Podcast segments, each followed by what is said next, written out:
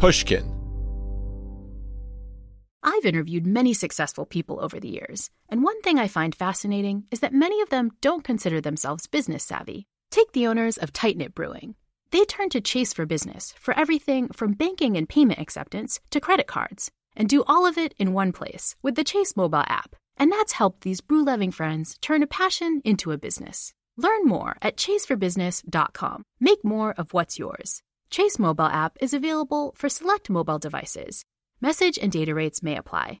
JP Morgan Chase Bank, NA member FDIC. The most innovative companies are going further with T-Mobile for Business. The PGA of America is helping lower scores and elevate fan experiences with AI coaching tools and 5G connected cameras. AAA is getting more drivers back on the road fast with location telematics. And the Las Vegas Grand Prix is powering race day operations with 5G connectivity, giving fans an experience at the speed they deserve. This is accelerating innovation with T-Mobile for Business. Take your business further at tmobile.com/now. I'm Drew Schwartz, and I wrote Meet Radio Man, Autograph King, friend of George Clooney, bum for the New York Times, and it's the story of the week.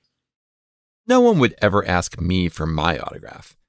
Yet, when I write a book, people will sometimes stand in line to get me to sign their copy. They somehow need it to make their purchase complete. It makes about as much sense to me as if every time you ordered a pizza, you got the chef to sign the pizza box. Autographing books is so uncomfortable to me that I eventually figured out this workaround. So the person would come up to me in line and I would ask them to tell me a bunch of stuff about themselves or the person they were buying this book for. And then I'd go to the title page and I'd write a little letter to them with their name at the top and I'd sign the end of it. And I'm not proud of this, but either because I was so uncomfortable with the dynamic or I thought they expected me to be funny, the letter was just me mocking them. Several times people told me that I had ruined their book. Many more saw what I was doing to the person in front of them and pointedly demanded just your name. Author signatures are what people want. It's what bookstores want. They somehow increase the likelihood of the book actually selling. I guess because it proves I exist? Regardless of how I feel about them, autographs are a huge industry. An industry that's dominated by one very unlikely man the autograph king of New York City.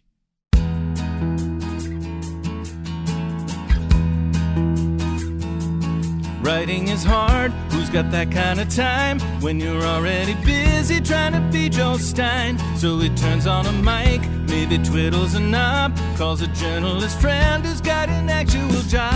Auditory, single story, just listen to smart people speak conversation filled with information. It's the story of the week.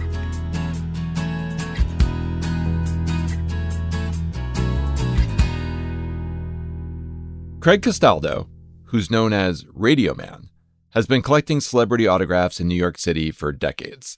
Drew Schwartz wrote about him for the New York Times. Drew, thank you for coming on and telling us about maybe the most interesting man in New York. No offense to your mayor. yeah, he's fascinating. I mean, he's like one of the wildest characters I've ever encountered. Are you talking about the mayor or are you talking about Radio Man? I'm talking about Radio Man. Okay, just wasn't sure at the moment. Um, what is going on in the world of autographing now? It's this bizarre kind of secret economy. There are about 150 people in New York City alone who do this full time. And then there's hundreds more across the country, at least 500 all around the world who do this as a full time job. And who buys autographs in 2023? Like, I could see why you'd want a selfie, but who's collecting autographs? That seems yeah. so 1940s. Excellent question. So, basically, a huge chunk of the people who are buying these are people who are like, okay, I have a super fan in my life and they're obsessed with Taylor Swift and I have no idea what to get them. So I'm just going to get them an autograph photo of Taylor Swift. So that's like half the revenue. And then the other half comes from autograph collectors. There are people who like live for this shit. They spend like, you know, nearly all of their disposable income on autographs. Drew, how much do these things go for? Um, at the cheapest, less than a hundred bucks. At the most expensive, more than a thousand dollars. And it's all dependent on how famous is that person, but also crucially, how often do they sign? Oh, Like Bob Dylan notoriously does not sign. Joaquin Phoenix does not sign. Ed Norton does not sign. And their signatures are worth like bonkers amounts of money because you just can't get them. okay. So one of the places where you can get a lot of graphs is outside the Ed Sullivan Theater, where Stephen Colbert tapes. And so, what what's the scene like there? What did you see? so like one night Harrison Ford was scheduled to arrive and there were 60 plus graphers and they're all in this huge pack and they're kind of like elbowing and jockeying for position and jostling each other and they've all got photographs in one hand markers in the other and it was like intense because a Harrison Ford signature goes for a lot of money so this was like a high stakes scenario Okay, so they're all Yeah. looking for for Harrison Ford's autograph, and and was he gi- giving the out, or what does he do? So basically, he pulls up in a black Escalade and gets out of the car, and they just start losing their minds. They're fighting for the best spot. They're like, Harrison, Harrison, please, Harrison, come sign Harrison. Come on, man. Come on, Harrison, please. And they're just fucking losing their minds. And then by this dumpster, like right by the stage door, there's this old, homeless looking guy. He's got this like greasy beard and this like, crazy hair and he's lying on the ground by the dumpster and he just kind of like pushes himself up to his feet. Honestly, what he said, which I couldn't print the time story, was, I'm getting too old for this shit. And uh, he reaches into like this kind of gnarly looking grocery bag and pulls out a FedEx mailer, like one of those big envelopes. Right. There's probably like a hundred photographs of Harrison Ford in there. And he starts walking up to Harrison Ford's Escalade. And there's a security team of like five bodyguards in pressed black suits. And he just walks past him, like no big deal. And he walks up to Harrison Ford as he climbs out of the back seat. And he just goes, Harrison, how are you? And Harrison Ford goes, radio. And they shake hands. And I'm standing there and I'm just like, what the fuck am I watching right now? And this guy, this apparently homeless guy, hands him the package. And he's like, listen, I got some photos for you. And Harrison Ford's like, sure, sure, no problem. And then, you know, an hour and a half passes, maybe two. And all those people, they've now like swelled in number. Now there's like 80, 90 of them behind there. Harrison comes out, he goes across the street and he starts signing for the huge pack of graphers. These people are going absolutely bonkers.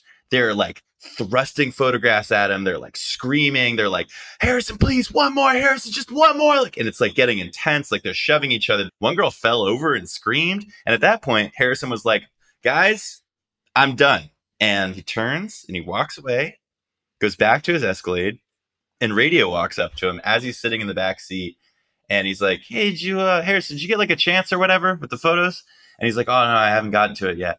And Radio's like, well, you want to like take down my address or something? You want to send them to me? And Harrison Ford's like, sure. Do you have a pen? Um, writes the whole thing out. And he's like, all right, I'll send it to you. And then he drives away. Oh wow! What makes Radio Man so much better at this than everyone else? Well, for one, he's been graphing in New York City since the early 90s. And he's been hanging out on film sets in New York since the early 90s.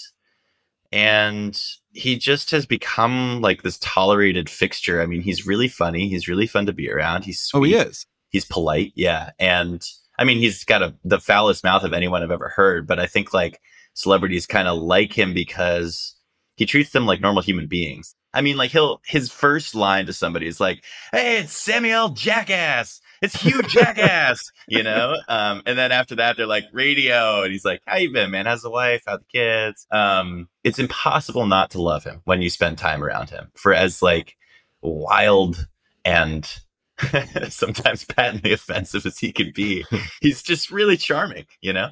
Is this pity? I guess that's what I'm wondering. That is this pity or people actually love him?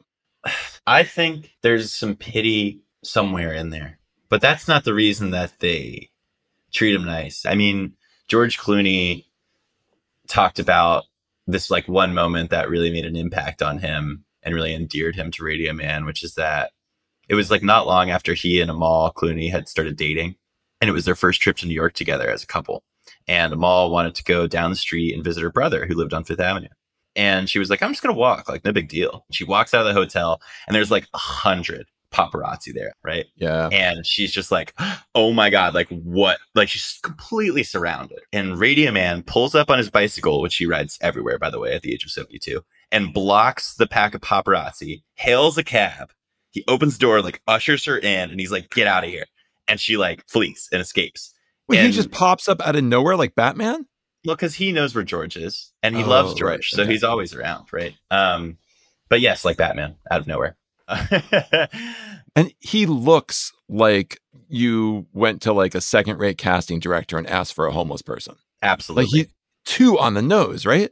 absolutely. I mean, he's got this like so like there's no hair on the very top of his head, but he has Mm-hmm. this like gray mane, and it's like wiry and greasy and like just like crazy looking. And then he has this like huge gray beard, and he wears the same clothes every day. But it's amazing because this guy who looks homeless, smells homeless, is lying on the ground by a dumpster or whatever, is like shaking hands with like Meryl Streep. It's insane And he bikes around everywhere and he's got that um, boombox around his neck, kind of like he's Radio Raheem from Do the Right Thing.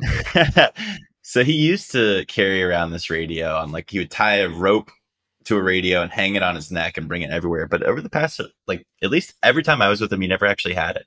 I think Oh. it's like now become like a I don't know a relic or something. He doesn't do it anymore. But he does ride his bicycle literally everywhere. From his apartment in Yonkers. That must take forever each Yeah. way. It's a 13 mile ride and it takes him like two hours. And then all day long, he's just biking here, biking there. He's got these like three grocery bags filled with like Tupperware containers and like kind of rotting food and like just weird ephemera and, you know, packages of photographs of celebrities for them to sign. And he's toting those the whole way. He's just like inexhaustible. Yeah. And he used to be homeless, right? It's not just a look. Yeah. Yeah. Yeah. He used to be homeless, um, at least for a year, possibly more than that. But yeah, he spent a long time homeless. Is Radio Man into graphing or is he into being on movie sets and graphing is just a way to pay rent? he doesn't give a shit about the autographs. And if he could abandon that part, he would. He just needs some way to support his very minimal expenses, you know, which is paying $900 a month in rent and like feeding his two cats. Um, but I mean, he doesn't care. He just wants to be around his friends. And in his mind, his friends are these actors, right? And so if he could somehow just hang out on movie sets and hobnob with everybody and sneak into a scene every once in a while, because he's been an extra in like more than 100 movies. If he was able to do that and support himself somehow, he totally would. How did he get into this this thing where he hangs out on movie sets? So the story that he tells is that sometime around 1990, he was homeless at the time.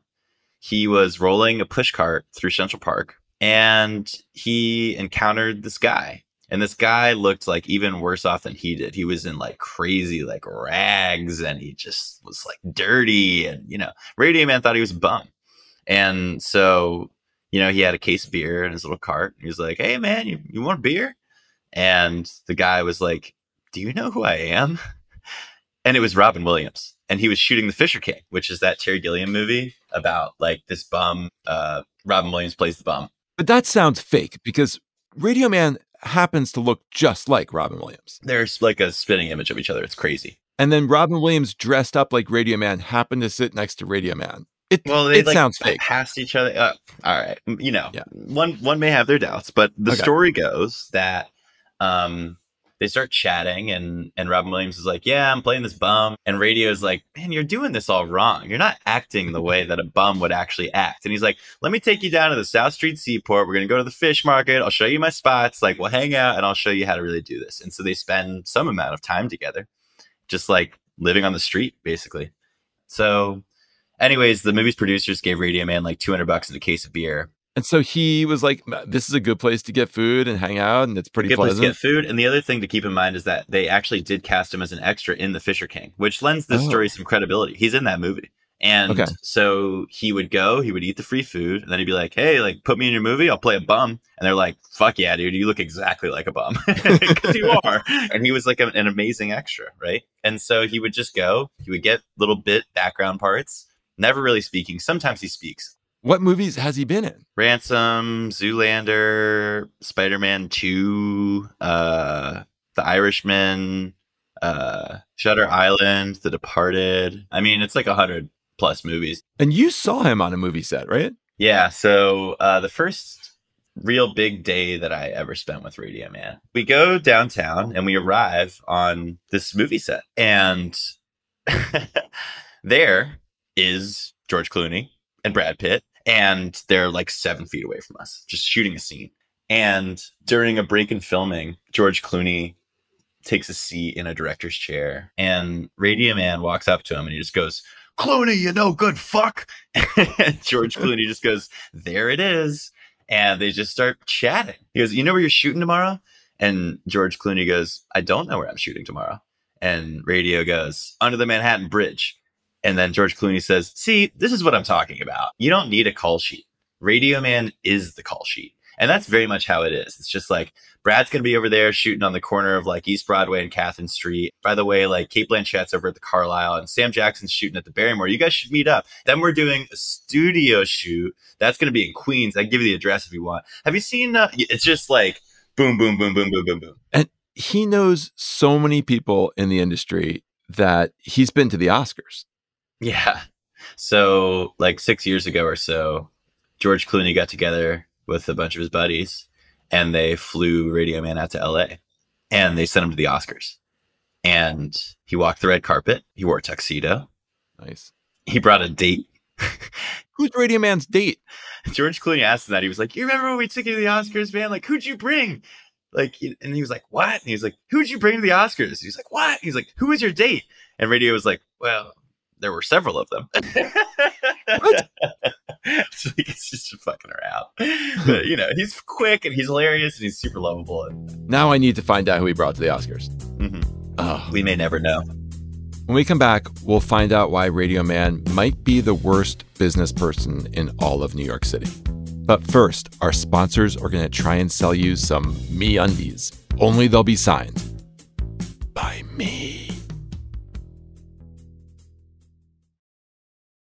You can find inspiring stories almost anywhere. For instance, check out the co founders of Girls Who Do Interiors. This Miami based design company was started by three friends when they were still in school. And right from the start, they turned to Chase for business for everything from banking and payment acceptance to credit cards. And they handle them all in one place with the Chase mobile app. It's so important to have that kind of help when you're just starting out. Learn more at chaseforbusiness.com. Make more of what's yours. Chase mobile app is available for select mobile devices. Message and data rates may apply. JP Morgan Chase Bank NA member FDIC. The most innovative companies are going further with T-Mobile for Business. The PGA of America is helping lower scores and elevate fan experiences with AI coaching tools and 5G connected cameras. AAA is getting more drivers back on the road fast with location telematics. And the Las Vegas Grand Prix is powering race day operations with 5G connectivity, giving fans an experience at the speed they deserve. This is accelerating innovation with T-Mobile for Business. Take your business further at t-mobile.com/now.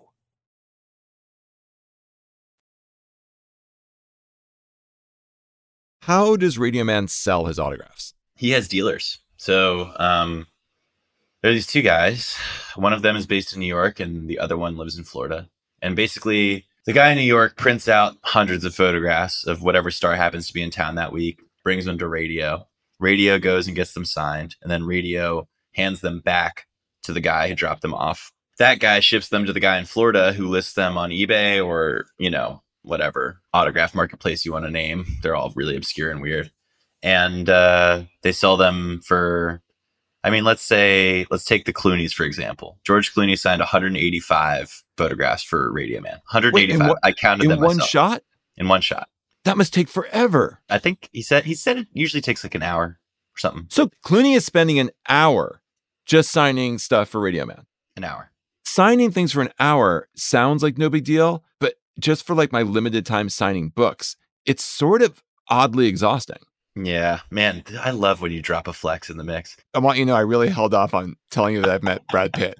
It was hard, but I held off. No, no, I mean, it seems like a total pain in the ass. I would hate to do that. Okay. So these people that Radio Man directly deals with who give him these packages to sign and he hands them back, what are they like? Did you meet these guys? Yeah, I mean, they basically exploit Radio Man. But he's got to put himself out there and put himself in honestly like kind of an uncomfortable position where he's asking for something from these people that he would really rather not ask for anything from. But if he loves hanging out on movie sets and he loves talking to these people and being in these things, to then go and basically ask them for money sucks. Yeah, he doesn't want to have to do that at all. So so keep this in mind, right? He has to do that. He has to wait around in the cold, like shivering. He gives it to these guys. There's 185 signed George Clooney's in there, right? That's worth mm-hmm. at least eighteen thousand dollars. He wow. gives it to the guys, and they're like, "Thanks, radio. Like, here's 300 bucks." You know, like what? Yeah, like jack shit. No, is it literally like 300? On that one, he might have gotten like five, but like I know that for this package of Sarah Michelle Gellar's, there were 42 signed Sarah Michelle Gellar's, and those are worth like six thousand dollars, and he got 300 bucks for that. So why isn't Radio Man selling these directly? Well, because he doesn't know how to use the internet. He doesn't know where to find the photographs. He doesn't know how to list them on eBay. He doesn't know how to communicate with people who would be buying them. I mean, he's 72 years old. Like, he just doesn't have a working knowledge of the web. But if someone just helped him do some of this, he could do like 10% of what he's doing now and get by, right? Dude, he could be like a millionaire. I think the two dudes who he sells to, those guys, I was told by a grapher who's in this scene, clear four hundred to six hundred thousand dollars a year off Radio Man's merchandise alone. And Radio Man maybe takes home like forty grand a year and survives exclusively on food that he gathers from free pantries and movie sets. I mean, like this guy is living in poverty. And he's holding in his hands on any given day $5,000, $10,000, $20,000. It just it feels really weird that there's these middlemen who you who didn't get to interview, I assume. I spent time with them. Radio man, was like, I don't want you to talk shit about these guys. And I tried to handle it carefully. And I put that scene in there where basically one of the guys pulls up in a nice silver sedan It's freezing outside, like one of the coldest nights of the year in New York. And he walks up to radio and takes the package from him, doesn't say anything to him. And on his way back to the warmth of his car, radio is like, Hey, uh, you got like six bucks or something so I could get a tea? And the guy turns and he goes, I don't have cash on me. And he just gets in his car and drives away, leaving Radio Man by his bicycle, which he'll ride home that night. And these guys, like, they just have like a kind of a stranglehold on on radio I mean, the other thing is radio, he just doesn't give a shit about the money, which is like so endearing, but it's also frustrating as someone who cares about him, you know? It's crushing. I mean, this this story was so fun and exciting and hilarious, but then there were some nights where I was just so sad. I mean, where I was physically suffering from being outside for 10 hours at a time. I had hand warmers in my boots. I was shivering, you know, and Radio Man's like pissing in an alley and you know, half passed out in it and he's getting ripped off for the shit that he's working so hard to get. Mean, this is the other thing is that like no one's bringing radio food, no one's bringing him water, no one's bringing him tea, no one's checking on him, no one's making sure he's warm, no one's making sure he has like appropriate clothes on. Like, and I'm not trying to like strip Radio Man of his agency. Obviously, he has it, but he's also 72. You know, like kind of could use somebody just to be looking out for him, and um, he doesn't have that. It, it became really troubling to me at a certain part. Although I will say this was fucking awesome. So Radio Man like calls me all the time. We still talk. And um, after the story, he called me and he was like, "It's great, man. Like I love you like a brother," and like you know all this stuff. And and he was like, "Get this." He's like, I'm gonna invent names here. These are not these guys' real names, but he's like Chucky and Kyle are like so pissed off about like you know the story, and they say they look like shit, and they're like you know that they're exploiting me. It's I don't give a shit about that. Fuck those guys, like whatever. And now get this, like they feel really bad, so I just like gave these Keanu's, and they gave me twenty five hundred bucks for them, and that might even still seem low, but for radio, who was getting like three hundred before the story and oh. 2500 afterwards that is a fucking like huge difference. I was so psyched when i heard that. So these other graphers who are standing outside colbert like 80 of them are they also going to these two slimy middlemen or are they selling directly some are selling to these guys some are selling to other dealers i mean i think there's probably like 25 dealers in new york city wow and who's the second biggest grapher out there after radio man geo geo arnold so there's this guy, and he calls himself Black Radio Man. so it's just amazing. It's so good. Wow, that's an his honor. Catch, his catchphrase is "Stay black." Wait, like, his catchphrase is "Stay black." Yeah, and she like almost Okay. exclusively yells at white people.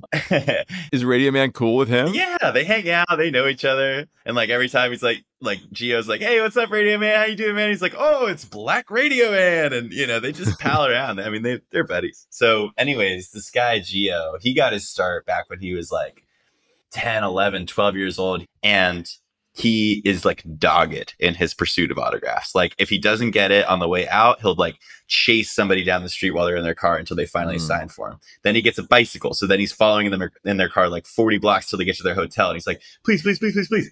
I mean, he's like in in the way that Radio Man is in because he's been doing it for so long and because he's hilarious. But Radio Man just wants to hang out on movie sets and be in movies. This guy is a true autograph seeker as a businessman. Yes, yes, he is. And he, unlike Radio Man, sells his own merchandise on eBay and to private collectors. And so he's actually making a pretty good living for himself.